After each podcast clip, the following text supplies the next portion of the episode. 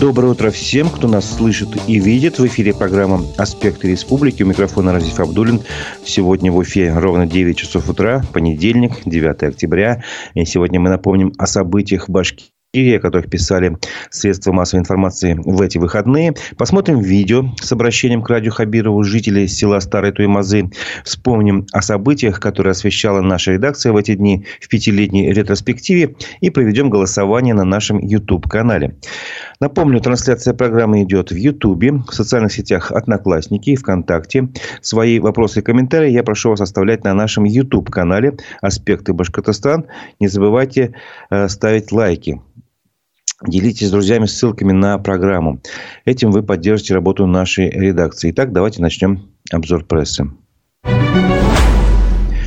7 октября, 71 день рождения, отметил президент России Владимир Путин. Естественно, политики многие страны, в в том числе республики, на это событие откликнулись, в том числе а, глава Башкирии Ради Хабиров в своем телеграм-канале. Он об этом написал, и вот хочу пару фраз оттуда процитировать. «Настоящий лидер нации и мудрый политик, вокруг которого в сегодняшнее время, непростое время, сплотились все народы нашей страны», написал Ради Хабиров. А, также он, а, еще процитирую последний абзац, пожалуй. «Владимир Владимирович не раз отмечал, что Башкирия всегда играла особую значимую роль в жизни в истории в судьбе России. И что с вхождением в состав России э, башкиры взяли на себя важную миссию защиты внешних рубежей страны. Тысячи наших воинов и сегодня защищают Родину, ее жителей в ходе специальной военной операции. Это цитата из э, заметки, скажем так, из поста в телеграм-канале Радия Хабирова. А, тем временем РБК УФА сообщила, что филиал фонда «Защитники Отечества» в Башкирии за 4 месяца с момента его создания обратились более 5 тысяч человек. Ну, вот эта цифра дает более-менее какое-то представление о масштабах участия наших соотечественников в ходе специальной военной операции. Ну, еще одна цифра. Это более тысячи человек, земляков из Башкирии, там погибли. А, в субботу спортшкола, спортивная школа Уфы вывели детей на соревнования в честь дня рождения Владимира Путина. Об этом сообщил сообщила наша редакция. Накануне Управление по физкультуре и спорту мэрии Уфы разослало по сети муниципальных спортивных школ циркуляр. Такой документ с требованием организовать 7 октября спортивное мероприятие в связи с празднованием дня рождения Владимира Путина. Документ есть в распоряжении редакции. В общем, э, письмо подписано начальником управления Егором Сорокиным в мэрии Уфы эту рассылку не прокомментировали, не смогли а, оперативно это сделать. В самом а, документе говорится, что размещаемую в интернете информацию о соревнованиях нужно сопровождать подписью «Моя Россия, мой президент» и хэштегом таким же «Моя Россия, мой президент». Ну, в общем-то, прокомментировали ряд э, экспертов, там, политологов эту, эту, эту ситуацию. Например, э, депутат Госсобрания от «Единой России» Рустем Ахмадинуров заявил, без комментариев – Думаю, в стране достаточно людей, желающих поздравить президента и без таких указаний. А, ну, вот наш земляк Владислав Литвинчук Эм, основатель Уфимского международного марафона, э, который э, уехал в Словению, э, сообщил, что это как культ личности какой-то, по его мнению. Это письмо в очередной раз подтверждает, что спорт в России не вне политики, а полноценный инструмент, как и все государственные учреждения, предприятия и так далее. Напомню, что ровно год назад в Уфе отметили 70 лет Путина баннерами на мэрии Уфы и на Государственном концертном центре, зале, прошу прощения, Башкортостан. Ну, вот еще политолог Николай Евдокимов э, высказал такое мнение, что это инициатива, он не исключает, что это инициатива, рожденная в самой мэрии, никаких указаний сверху, возможно, и не было. Вот. А, ну, бывший депутат Госсобрания а, от КПРФ Рустам Хафизов а, считает, что это желание мелких чиновников выслужиться и угодить, может, ну, и это желание может угодить, э, в общем, может только испортить впечатление от такого праздника. Просто поздравьте главу государства поднятием чашки чая в узком семейном кругу. Если хотите сообщить всем гражданам, э, то можете записать видео с добрыми пожеланиями и поделиться ими в своих соцсетях. Так будет честнее и правильнее. Что, собственно говоря, Устам Хафизов так и сделал сам лично. Он какое-то короткое видео записал. Политолог Николай Евдокимов считает, что это типичное проявление персоналистского политического режима, который основан на подданнической политической культуре, характерной в том числе и для мелких и средних, и средних чиновников. Не исключая, что инициатива, рожденная в самой мэрии, никаких указаний сверху, возможно, и не было, считает политолог. Однако, если это не творчество пранкеров, что тоже нельзя исключать, то возникают вопросы не только городской администрации, но и к руководству спортивных школ, родителям, детей, без вопросов готовых выполнять любые решения, спущенные сверху. Это было мнение а, политолога Николая Евдокимова. Ну вот из федеральных э, игроков политических 7 октября отличился глава Чечни Рамзан Кадыров. Я думаю, многие об этом знают. Он предложил во время большого митинга временно вообще отменить предстоящие выборы президента России из-за специальной военной операции. Или же провести их э, с бюллетенем, в котором будет числиться только один кандидат Владимир Путин. Ну, собственно говоря, давайте э, попробуем выяснить ваше мнение такой ситуации. На нашем YouTube-канале «Аспекты Башкортостана» я хочу задать вам простой вопрос. А вы согласны с тем, чтобы выборы президента России, что выборы президента России стоит пока отменить? Да, если вы согласны э, с Рамзаном Кадыровым, специальная военная операция, нет пока времени на всякие политические э, баталии, дискуссии и так далее. Деньги тратить тем более на, на это. Значит, вы согласны. Э, стоит пока отменить. Нет, если вы считаете, что, в общем-то, специальная военная операция не мешает проведению выборов и э, реализации конституционных прав граждан на выборы ответственных лиц, в том числе высшего должностного лица государства России, Тогда, значит, нет.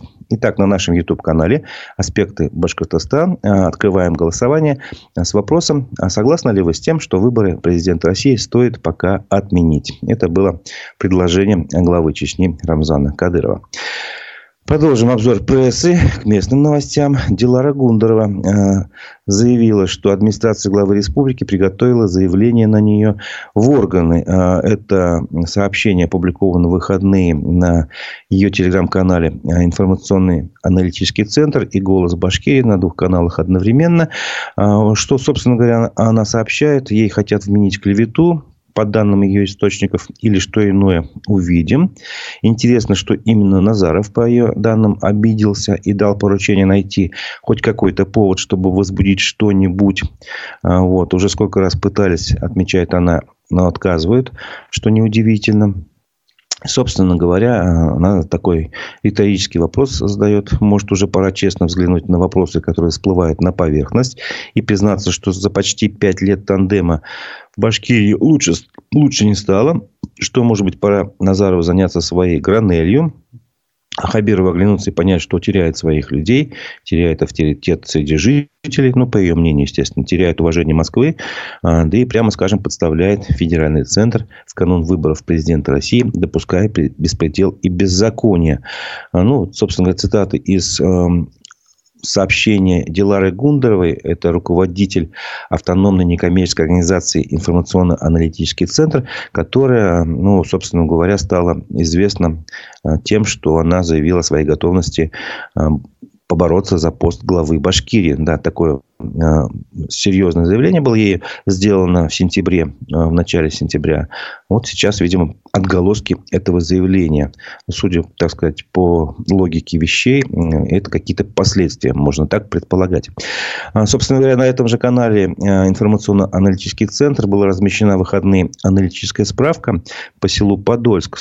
Большой такой документ, который, в принципе, э, рекомендую ознакомиться с ним тем, кто хочет быть э, как бы в, в курсе, в теме ситуации, что происходит в Подольске, с точки зрения именно юридических всяких моментов. Например, э, согласно этой справке, есть утвержденный генеральный план и правила землепользования застройки э, сельского поселения Таналыский сельсовет, принятый в ноябре 2019 года.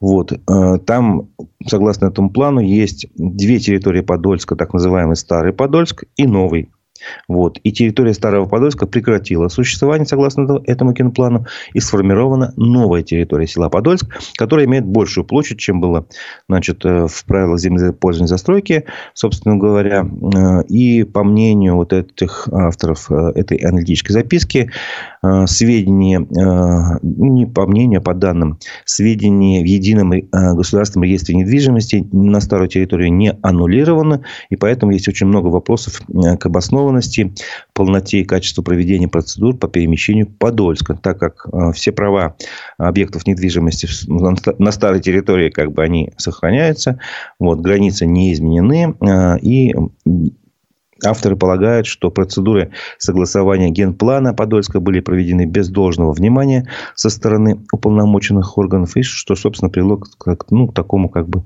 э, казусу, когда есть две, два Подольска, при этом э, признаков освоения нового Подольска не имеется, а, а ведется подготовка к промышленному освоению вокруг Старого Подольска. Там формируются участки а, с назначением земли промышленности на тех участках, где, которые были сельско, сельскохозяйственного назначения. Собственно говоря, вот очень много вопросов. Формирование новой территории проведено некорректно, считают авторы этой записки. Выбор участка не обоснован. Ну, что хочется еще добавить по этой теме, что вот, э, ну, связано как бы вокруг всего этого. В октябре, 11 октября исполняется ровно 5 лет, если я не ошибаюсь, именно в этот день, или 10 числа, э, Ради Хабиров 5 э, лет назад возглавил республику. Сначала в ранге исполняющей обязанности главы, потом после выборов стал как бы полноценным. Приставка ИО исчезла. И вот пять лет, как он у руля, а, в связи с этим, а, ну, многие, ну, не многие, некоторые СМИ, скажем так, подводят итоги пятилетия. А вот Дилара Гундарова решила провести а, своеобразную такую пресс-конференцию. Пять лет радио Хабиру, антидоклад. Эта пресс-конференция пройдет 12 октября. Ну, кто захочет, сможет найти данные также на этом, информационном, на этом канале информационно-аналитический центр. Другим новостям. Э, телеграм-канал «Мой Башкортостан» сообщает, что в Уфе должно пройти заседание суда по делу Рамили Саитовой Галим, э, внесенный в список экстремистов и террористов. Это, это заседание должно состояться сегодня в 2 часа дня в Кировском суде по адресу Матросова, дом 1. Собственно говоря, э, в связи с этим была там еще заметка опубликована, что председатель патриотов Башкортостана Сагит Исмагилов, патриоты Башкортостана – это такое региональное общественное организация, а, он опубликовал ходатайство в суд по делу Рамили Саитовой Галим. В общем-то, и вот в этом ходатайстве, оно такое большое, можно прочитать э, все, весь ее жизненный путь. А, ну, может, кто не знает, Рамиля Саитова в 95 году открыла компанию в Уфе, которая называла «Добрый день», где она до сих пор является генеральным директором и учредителем. Но, собственно говоря, по, по моим данным, эта компания у нее скажем так, захватили. Я как-то давно встречался с ней. И, и в общем-то, ну, там такая мутная история, длинная, не буду про нее говорить. Но вот э, Сагит Исмагилов также приводит интересный факт, что в 1999 году женский журнал «Космополитен» признал Рамилю Саитову победителем во всероссийском конкурсе «Профессиональный успех» среди деловых женщин. В общем-то, э, также Сагит Исмагилов напоминает, что Рамиля Саитова э, занялась общественной деятельностью э, с 2010 года, может быть, даже чуть раньше. Э, в общем, она была и сейчас является членом Совета движения «Стоп Кроношпан», сопредседателем Ассоциации коренных народов Российской Федерации, секретарем Совета Аксакалова Башкир, членом Президиума Конгресса башкирского народа.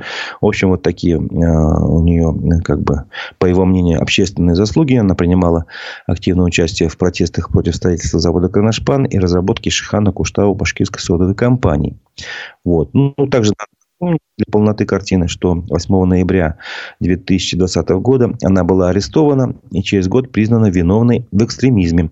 Приговорена к трем годам колонии поселения. В общем-то, э, в августе 2022 года она вышла на свободу. Вот, ну, продолжила свою правозащитную деятельность. И вот была арестована в мае этого года э, по обвинению в статье в совершении э, э, публичных призывов к осуществлению деятельности, направленной против безопасности государства совершенные в сети.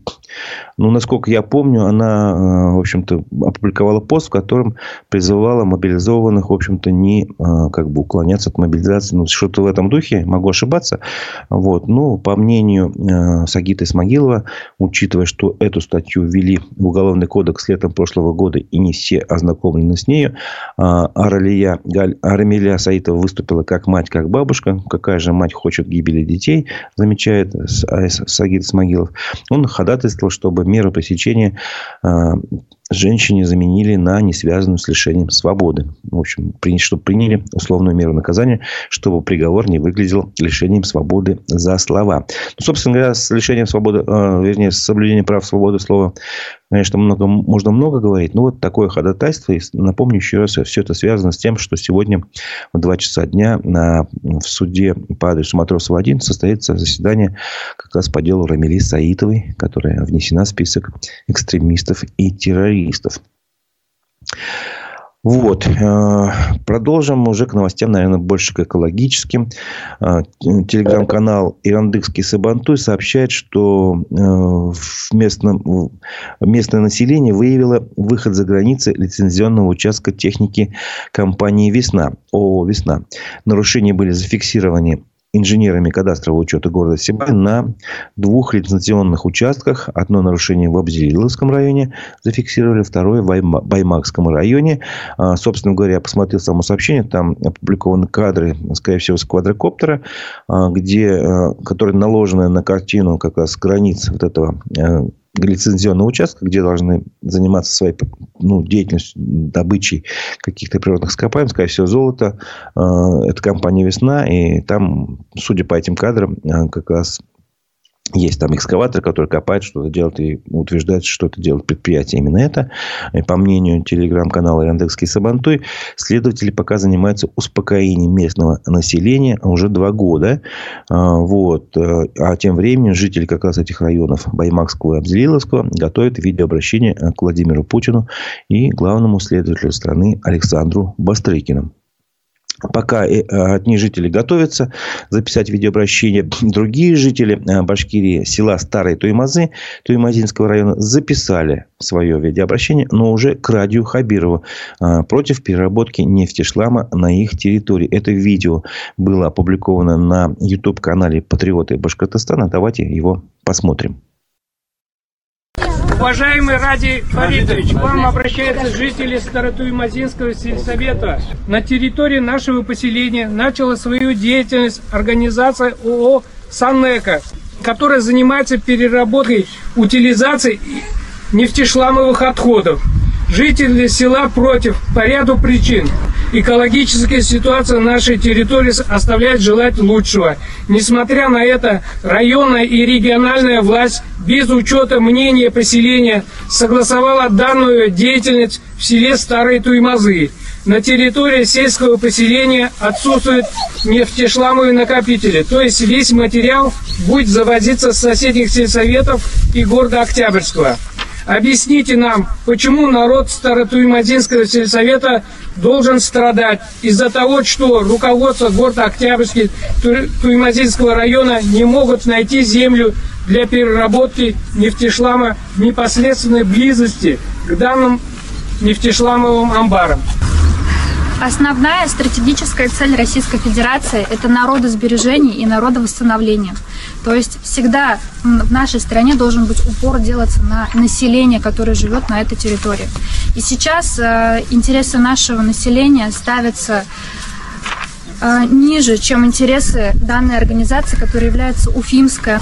Местная власть и региональная власть никак не, не хочет понять то, что самое главное – это обеспечить достойную жизнь для своего населения, чтобы было народовосстановление. И именно поэтому мы против того, чтобы открывали данную переработку. Мы все против! Мы все против! Мы все против! Это было э, видеообращение жителя села Старые Туймазы, Туймазинского района, главе Башкирии Радио Хабирова. Но мы его не полностью показали, чуть немножко сократили. Там были проблемы со звуком в этом видео, поэтому мы часть э, видео не показали. Но, тем не менее, напоминаю, что ну, речь идет о переработке нефтешламов на территории Старотуймазинского поселения. По мнению жителей, там э, незаконную деятельность начала компания «Санека». В общем-то, посмотрим, что будет происходить там дальше. Вот. Э, и напомню, что это видео было опубликовано на телеграм-канале «Патриоты Башкортостана», который, собственно говоря, это объединение осталось, вот, по- по-моему, только вот на вернее, не Телеграм-канале, а в Ютубе. Осталось в Ютубе, потому что у них группу ВКонтакте социальная сеть заблокировала. Ну, продолжим обзор прессы. Кстати, да, надо еще напомнить, что на нашем YouTube-канале мы продолжаем голосование. Вопрос такой простой. Согласны ли вы с тем, что стоит как бы временно в связи со специальной военной операцией отменить выборы президента России? Да или нет? А, итак, обзор прессы. В Уфе новая беда. Лукойл ввел постоплату на своих заправках. Об этом сообщает телеграм-канал «Уфимские транспортные вести». Э, о чем идет речь, что по старой привычке люди вставляют бак пистолет, идут платить в кассу, желая, допустим, заправить 10, 5, там, 15 литров. Вот. Но пока человек идет, колонка на автомате накачивает полный бак и отстрелит пистолет только когда он будет заполнен. Водитель подходит к кассе, там ему обозначают, э, обозначают сумму, которую он платить не готов или не собирался. А главное, что, может быть, у него этой суммы мини с собой и нету. В общем-то, он рассчитывал на одно, а платить ему говорят, давайте плати больше. В итоге скандалы, ругань, милиция и прочее. Вот. Как сообщает телеграм-канал, с одной стороны, в центральной части России тоже часто уже почти норма. Оплата по факту заправки. Но основная проблема Лукойла в том, что у него нет на заправках заправщиков, которые бы помогали и объясняли, что происходит. Конечно, как говорят на заправках об этом написано, и в громкоговоритель постоянно повторяют, но тем не менее. Поэтому телеграм-канал напоминает, что э, если вы заезжаете на заправку Лукойла, то сперва заправляйтесь, потом платите. То есть там такая действует система. А адвокат, э, юрист Виталий Буркин э, тоже отреагировал на эту ситуацию в своем телеграм-канале. Он написал, что самое омерзительное в этих историях, что сотрудники заправок пугают вас, либо сразу вызывают полицию. Ключевое слово, ключевое здесь то, что полиция не должна даже приезжать на такие вызовы, сообщает юрист. Ведь это споры, которые регулируются потребительским законом, ну, законом о правах потребителей. Продавец должен записать данные водителя и идти в суд. Но полиция рада стараться. А, если с таким столкнулись и приехали полицейские, сразу пишите заявление в Следственный комитет, прокуратуру, полицейскую службу внутренней безопасности. Ну, то есть, а, службу внутренней безопасности МВД, естественно. Об этом а, напоминает Виталий Буркин, юрист. Собственно говоря, вот интересная ситуация, когда, собственно, ты пришел в магазин, а, не успел э, купить, тебе говорят, на, плати за то, что ты еще не хотел покупать. Да, нарушение прав потребителя, по-моему, на лицо, но тем не менее это происходит. А что же еще происходит в нашей жизни? А, телеграм-канал «Мой город», который, собственно, ведет администрацию Уфы, сообщил, что уфимцы отдали мошенникам почти миллиард рублей. Представляете? Итак, начальник штаба управления МВД России по Уфе Артур Хафизов рассказал о новых способах дистанционного мошенничества и сообщил, что только за сентябрь только за сентябрь этого года с заявлениями о мошенничестве обратилось 312 жителей города, которым причинен ущерб более чем на 85 миллионов рублей. Это только за сентябрь. А всего же за 9 месяцев этого года более 5000 уфимцев отдали мошенникам более 800 миллионов рублей. Ну, не миллиард, конечно, меньше, но тем не менее сумма впечатляет. 800 миллиардов, о, 800 миллионов рублей за 9 месяцев. У 5000 уфимцев нашлось, чтобы они поверили и отдали каким-то мошенникам.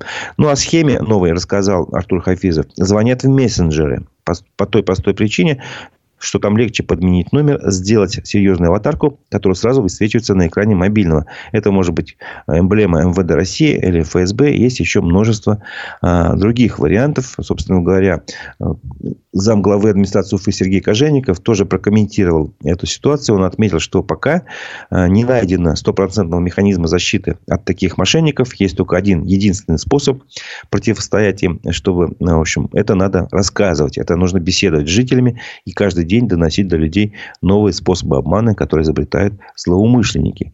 Кстати, э, вот с таким способом э, ну, вы каждый можете столкнуться. Собственно говоря, если у вас есть WhatsApp, мессенджер, WhatsApp, напоминаю, входит в корпорацию Мета, э, которая признана в России организацией экстремистской. Но, тем не менее, ее пользуются, ее разрешено пользоваться. Например, мне лично позвонили в WhatsApp, я смотрю видеосвязь, там, думаю, что такое, и и на обратном э, конце провода неизвестный телефон, но высвечивается, значит, вместо лица появляется эмблема госуслуг. И, и женщина с полной уверенностью говорит, типа, я с госуслуг, ваш э, личный кабинет взломали, у вас теперь новый телефон, там будет номер и прочее, вам нужно что-то сделать. И сразу понятно, что это мошенники. Не может такого быть. Буквально вы можете через какое-то время проверить. Ну, лично я это сделал. Зашел на свой кабинет, никто там ничего не менял. В общем-то, это просто мошенничество. Хотят с вас денежки слупить. Так что будьте аккуратны, если вам э, в какой-то мессенджер звонит э, и, и никто не представляет. Представляется, вернее, очень могут быть уверенно представляться. Я майор там полиции или ФСБ. И появляется как раз эмблема этих э, серьезных ведомств. Не верьте. Говорите, ребята, так никто не делает. Это мошенники. С вас хотят слупить деньги. А продолжим обзор прессы. В саду Аксакова в Уфе установили арку сообщает телеканал ЮТВ. А, жители переживали, сумеют ли ее сохранить. А, сберегли, отреставрировали. Об этом сообщили в Центре управления регионом Башкирии. Собственно говоря, сам сад Аксакова в Уфе официально откроют в День Республики 11 октября. Уже послезавтра вы можете сами сходить, убедиться, посмотреть.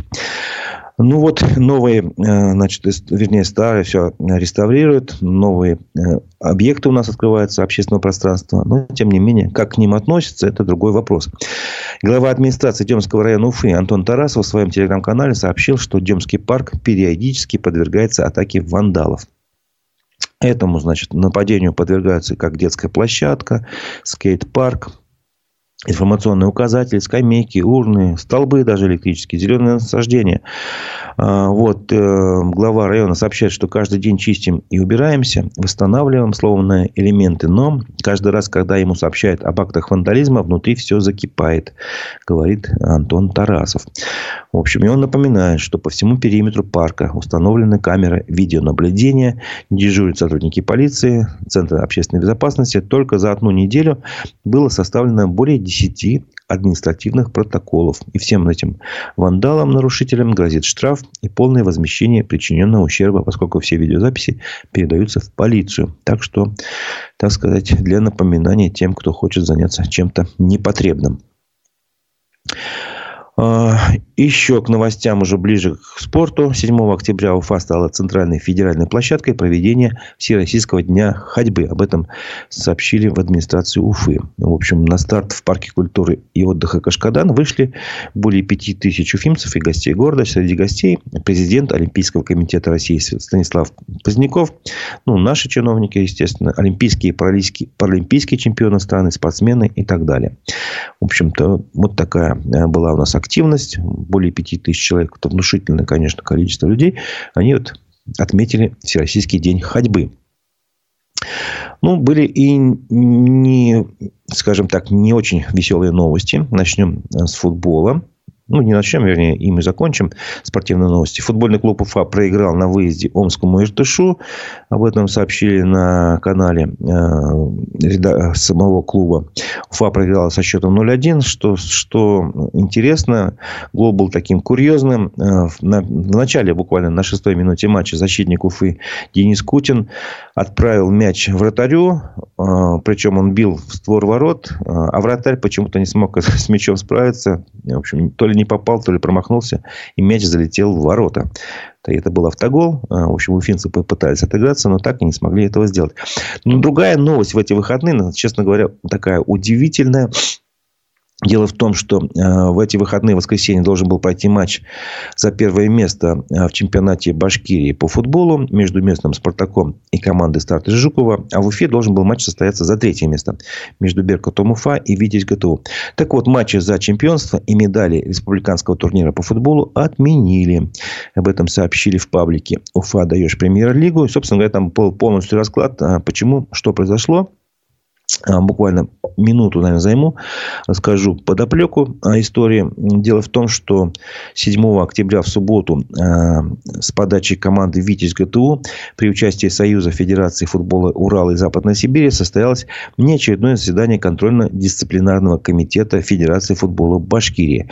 Камнем преткновения стало многократно обещанное и озвученное а, а, господином Ахметовым, ну, так я, я цитирую заметку. Ахметов – это директор Федерации э, футбола, исполнительный директор. В общем, камнем преткновения стала озвучена так называемая амнистия для игроков по итогам регулярки чемпионата, которая означала сгорание всех желтых карточек перед стадией плей-офф. Как оказалось, легитимно этот момент не был прописан в регламенте турнира. В общем, и было принято беспрецедентное решение переиграть один из этих полуфиналов матч в Туймазах между местным «Спартаком» и уфимским «Витязем», который, вот, собственно говоря, э, туймазинские э, команда выиграла 2-0. Ну, вот там на поле вышли два игрока, Фидан Хабибулин и Иван Волоснов, которым как бы желтые карточки должны были простить. Но, собственно говоря, получается, что они не должны были выходить, по мнению вот этого КДК. Вот. А, э, и, ну, такой риторический вопрос задает автор этой, этого паблика. Почему виноватыми в итоге оказались участники двух важнейших заключительных матчей сезона, а также болельщики четырех славных республиканских команд. Ну и мнение приводится на этом же э, паблике тренеров, ну, вернее, представителей команд. Представитель «Спартака» Туймазов Айдар Генетулин, член попечительского совета, говорит, что Туймазы принципиально не принимают это решение КДК. Будет обжалование в установленном порядке. И, прежде всего с тем, что из-за того, что там на этом совещании, на заседании КДК не было представителей ФК «Спартак» Туймазы. Вот как считает Айдар Генетулин, это, безусловно, ошибка Республиканской Федерации. И он задается вопросом, а кто теперь будет финансировать организацию и проведение дополнительного матча. Но тут надо сказать, что организа... Э, местная команда, которая принимает матч, ну, скажем, Спартак Тумазы на своем поле, а он несет определенные затраты. Например, на транспортировку судей тех же. А, если я не ошибаюсь, в прошлом матче примерно 100 тысяч рублей на это пришлось потратить на все. Там, на проживание, на транспорт, там, на оплату и прочее. Ну, свои такие расходы нужны были. А тут еще 100 тысяч рублей вы не положь. Это, как говорится, не каждому по плечу.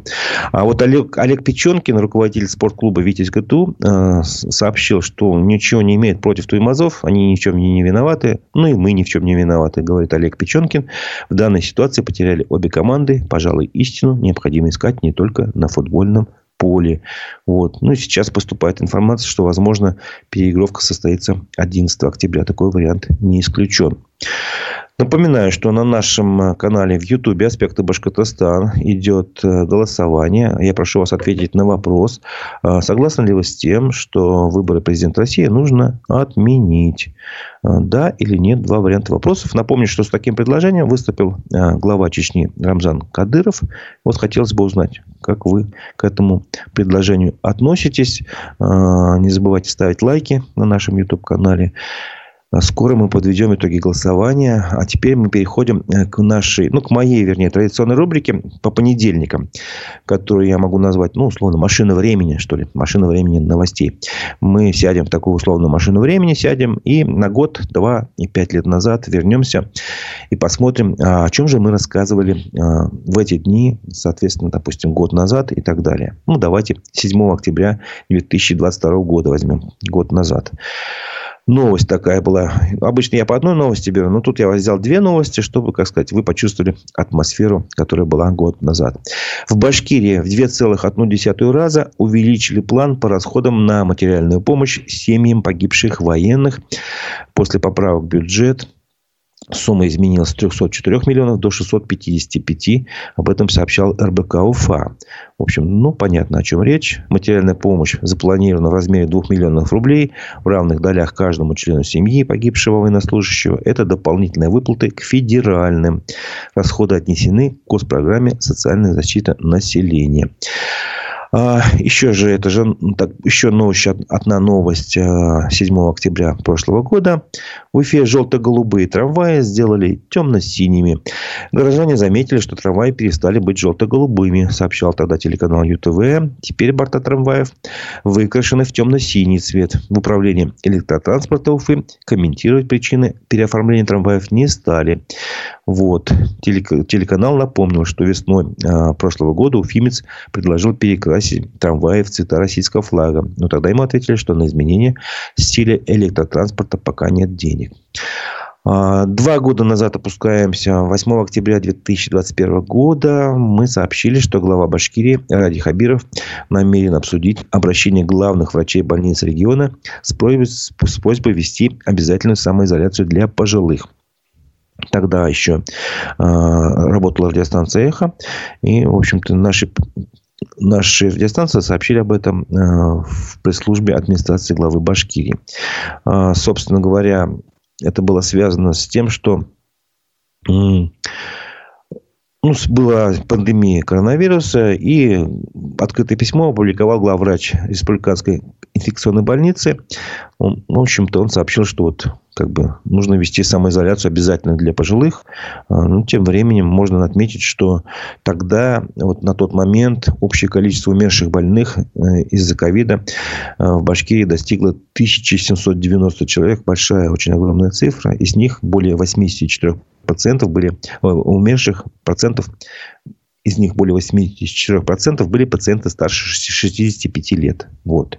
И при этом количество вакцинированных среди пожилого населения несколько раз было ниже, чем среди других возрастных категорий. Вот в связи с этим была вызвана такая ситуация. Три года назад 9 октября, ровно в этот день, мы сообщали, что промышленное предприятие признало незаконность добычи золота в Абзелилском районе Башкирии. Здесь как раз всплывает та самая компания «Весна», о которой мы говорили ранее. Итак, компания «Весна» получила тогда лицензию, мы сообщали, что на геологоразведку и добычу полезных ископаемых на территории Баймакского и Абзелилского районов республики в октябре 2019 э, года. Собственно говоря, работы проводились возле озера Султанкуль на границе двух муниципалитетов. Вот. А по словам э, жителей э, села Халилова, Абзелиловская район работы как раз на территории их муниципалитета проводились незаконно, поскольку компания не получила разрешения на эксплуатацию земельного участка. Вот. Они получили такой документ только для работы в соседнем Баймакском районе. Собственно говоря, состоялась встреча жителей э, сельсовета Халилова, представителей компании, ну, естественно, и э, руководства э, сельсовета. Вот к этому же обсуждению, к этой встрече подключился советник главы Башкирии по вопросам природного, использования природных ресурсов России Хамитов. И он как раз сказал, что действительно промышленники нарушили законодательство. Они организовали работы без санкций. Собственно говоря, и сами участники встречи потом э, записали видеоролик этой встречи, на которой э, представитель компании «Весна» Динара Никитина сказала, что компания признает ошибку и намерена прекратить работы на той территории, где это запрещено. Ну вот, в общем, как бы подтверждение того, что, о чем э, мы сегодня говорили, что, в общем-то, экозащитники оказываются правы, когда сообщают о тех или иных нарушениях. По крайней мере, к этим сигналам всегда нужно прислушиваться и внимательно их рассматривать. В 2019 году, 4 года назад, в этот же день, 9 октября, мы а, опубликовали новость. Центр избирком республики опубликовал расходы избирательных штабов кандидатов на пост главы Башкирии. Что здесь интересно? Просто интересны суммы. По данным э, издания э, «Коммерсант Уфа», которое проанализировал данные как раз э, Центра избиркома, все 8 участников, э, тогда было 8 кандидатов на пост главы Башкирии, потратили все вместе 76 миллионов рублей, из которых больше других, всех, больше всех израсходовал штаб Ради Хабирова, 56 миллионов рублей. Но при этом э, это компания Ради Хабирова была одной из самых экономных, если пересматривать эти деньги в расчете на один полученный голос. За, в общем, за каждого избирателя как бы ну, не заплатили, а потратили 31 а, рубль и 30, 30 копеек на каждый голос. Вот. А на втором месте по экономии была кандидат от партии «Яблоко», которая хотя оказалась, а вернее, на последнем месте она оказалась, она потратила 118 рублей на каждого проголосовавшего. Ну, напомню, что там еще участвовали Рафис Кадыров, Владимир Барабаш, а, Кобзев был блогер, в общем, и еще несколько человек, собственно говоря. А, также тогда была интересная информация, что Рустем Хамитов, в свою очередь, а, когда он баллотировался в кандидаты главы Башкирии в 2014 году, ему один голос обошелся в 22 рубля 70 копеек. То есть, вот такая политическая инфляция. Э, также интересная новость того же времени, 2019 э, сообщалось, что в Уфе в 2021 году пройдет чемпионат мира по хоккею среди женщин. Об этом и агентство ТАСС сообщало. Ссылаясь президента Федерации хоккея России Владислава Третьяка. Он говорил, что в Уфе пройдет чемпионат мира по хоккею среди женщин, как раз на Уфе-арене и в Дворце спорта. Вот. И это должен был быть первый женский чемпионат мира по хоккею в России.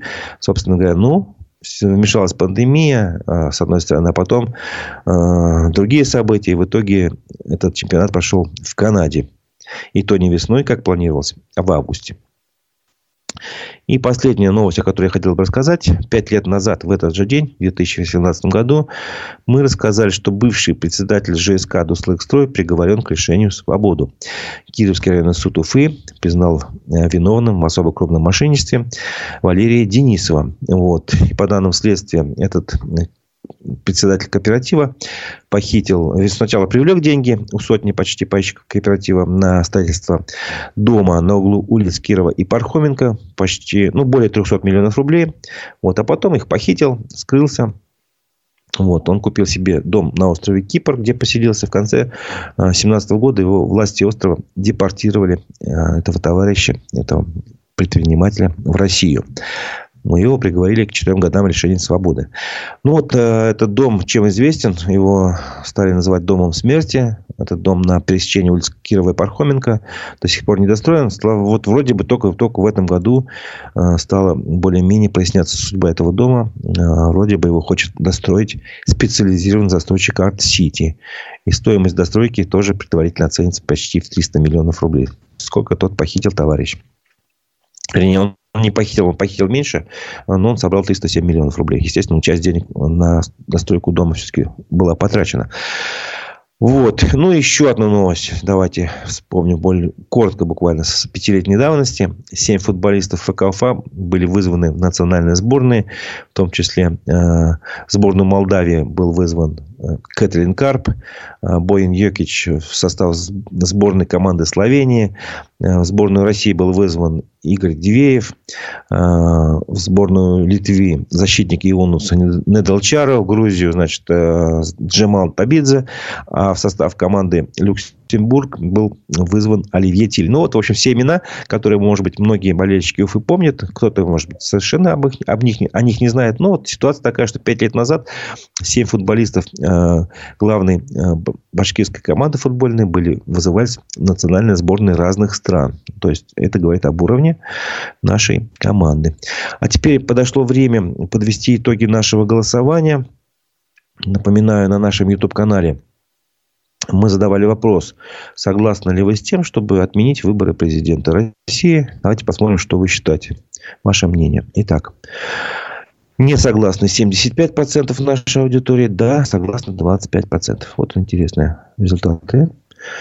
Я не ожидал, что будут согласны, но тем не менее вот эта картинка как бы говорит о небольшой таком срезе нашей аудитории. Ну и завершим нашу программу выпуском новостей телеграм-канала «Эхо новости», чтобы вы были в курсе также российских и международных новостей.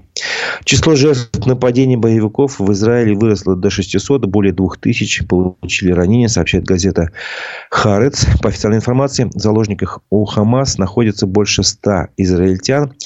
Источники Wall Street Journal утверждают, что попытки египетских переговорщиков убедить боевиков отпустить людей закончились провалом. Израиль запросил в США дополнительную военную помощь. О ней может быть объявлено уже сегодня, рассказал государственный секретарь Энтони Блинкен, но другие подробности не раскрыл. Также, по его словам, Вашингтон проверяет сообщение о гибели американцев в Израиле. Египетской Александрии жертвами нападений на израильских туристов стали три человека. По данным телеканала Аль-Арабия, огонь по людям открыл местный полицейский. Погибли два израильтянина, а также один египтянин, сопровождавший туристическую группу в качестве гида. У посольства Израиля в Москве задержали пикетчицу с плакатом против терроризма. По данным СМИ, на Ирину Завзянову собираются составить протокол по административной статье о нарушении правил проведения акций. А, как сообщают другие журналисты, в Петербурге жителям не разрешают оставлять цветы у израильского консульства. Осужденную по делу о несостоявшемся поджоге сельской администрации под Ярославлем Валерию Зотову отправили в карцер. Об этом рассказала мать девушки по ее словам, причина взыскания неизвестна. В конце июня 19-летняя обвиняемая получила 6 лет колонии. За лето Украина отвоевала не меньше 125 квадратных километров в Донецкой области, подсчитала британская военная разведка. По оценке ведомства, в последний месяц в районе села Великая Новоселка ситуация довольно спокойная, в отличие от напряженных боев на этом направлении в первой половине лета. Грузоперевозки между Россией и Северной Кореей резко выросли после визита Ким Чен Ына в Россию. Аналитический проект Biont Parallel на основе спутниковых снимков подсчитал, что 5 октября на одном из пограничных железнодорожных пунктов было зафиксировано 73 грузовых вагона, в несколько раз больше обычного. Эксперты предполагают, что внутри может, что внутри может находиться оружие. Это был вечерний выпуск новостей телеграм-канала «Эхо новости». А, на этом а, наша программа «Аспекты республики» завершается, но работы нет. Сегодня а, будет программа «Аспекты мнения», но мы выйдем в эфир в 13 часов.